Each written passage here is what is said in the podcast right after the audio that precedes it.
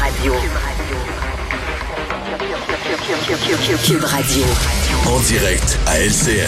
Cube Radio, Richard Martineau. Bon début de semaine, Richard. Salut, bon début de semaine. Écoute, il y a un mystère que je ne comprends pas. Euh, écoute, on a vu il y a Ah, y a quelques que jours. pas, toi. on a vu il y a quelques jours, il y avait des jeunes anglophones dans les cégeps du Québec qui manifestaient contre la terrible loi 96 euh, parce qu'on sait que la loi 96 va les obliger à suivre trois cours en français. Et là, euh, mais Hum. ça fait des années, Jean-François, qu'on nous dit que les jeunes anglophones dans les cégeps sont parfaitement bilingues. Alors, quel est le problème? Mm-hmm. S'ils sont parfaitement bilingues, quel est le problème? Est-ce qu'ils suivent trois cours en français? Hein? Il y a quelque chose que je ne m'explique pas là-dedans. Ouais, il y a de ces mystères.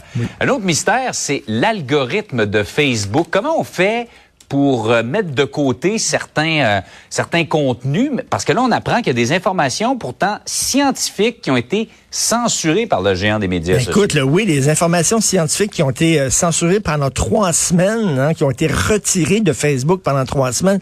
Je sais pas si c'était arrivé, ça t'est arrivé, Jean-François. Moi, j'ai été banni de Facebook pour quelques jours, quelques semaines, à de nombreuses reprises. Et souvent, c'est parce Mm. que je dénonçais des textes qui, selon moi, étaient insensés. Donc, évidemment, je faisais un lien avec un texte qui n'avait pas de sens Ah. et je dénonçais ce texte-là. Mais là, on pensait que c'était moi qui avais écrit ce texte-là ou c'était moi qui l'approuvais. Donc, on me bloquait. Et ça montre à quel point c'est presque impossible de filtrer Facebook. Souviens-toi les 12 travaux d'Hercule. Un de ces travaux euh, d'Hercule, c'était de nettoyer les écuries d'Augias.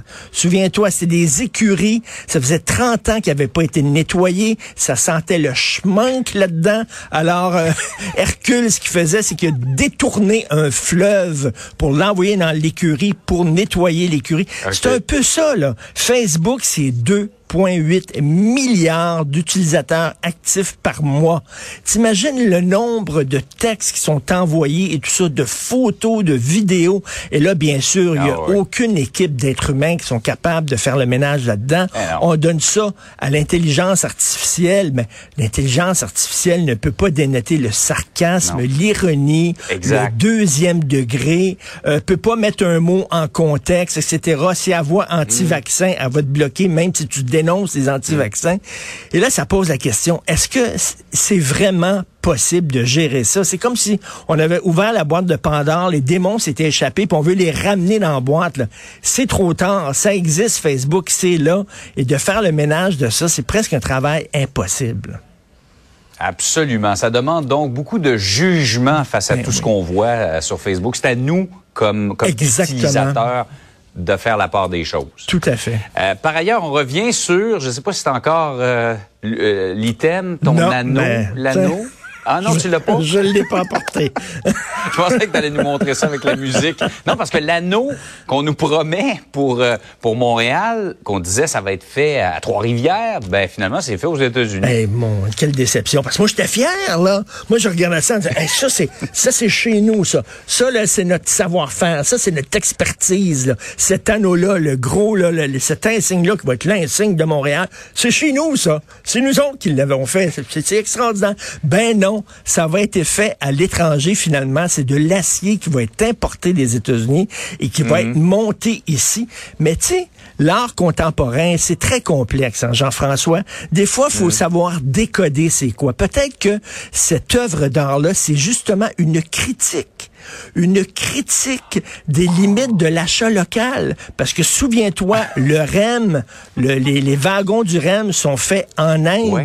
Euh, les piliers Ouais. en ciment, euh, c'est du ciment qui va être importé des États-Unis. Donc, peut-être que c'est une critique en disant l'achat local, ça vaut zéro. C'est rien. C'est pas vrai. C'est de l'air, finalement. C'est de l'air. La preuve, c'est que c'était fait à l'extérieur. Ou peut-être, là, il y a des gens d'ici qui disent, nous autres, on était capables de faire ces gros anneaux-là, mais peut-être que nos entreprises, peut-être qu'ils ils- ils- ils sont capables de faire seulement que des choses utiles. Puis des choses inutiles, c'est peut-être ça. ils n'ont pas prévu ça, eux autres, qu'on avait besoin à Montréal d'un anneau qui pèse des centaines de tonnes et qui a 30 mètres de, de diamètre. Il y a personne qui a pensé à ça. Donc, on est obligé de le faire faire aux États-Unis. Mais on a hâte qu'il arrive. On a hâte qu'il arrive parce que Montréal, si Montréal a besoin de quelque chose, c'est de ça. Cet anneau-là. On attend notre symbole, mais honnêtement, tu as été chercher très loin celle-là. Georges d'or, tu te souviens la chanson Cet anneau d'or de Georges d'or? Ben Oui. voilà, c'est ça, c'est cet anneau-là. Hey Richard, passe une belle journée. Merci, bonne journée.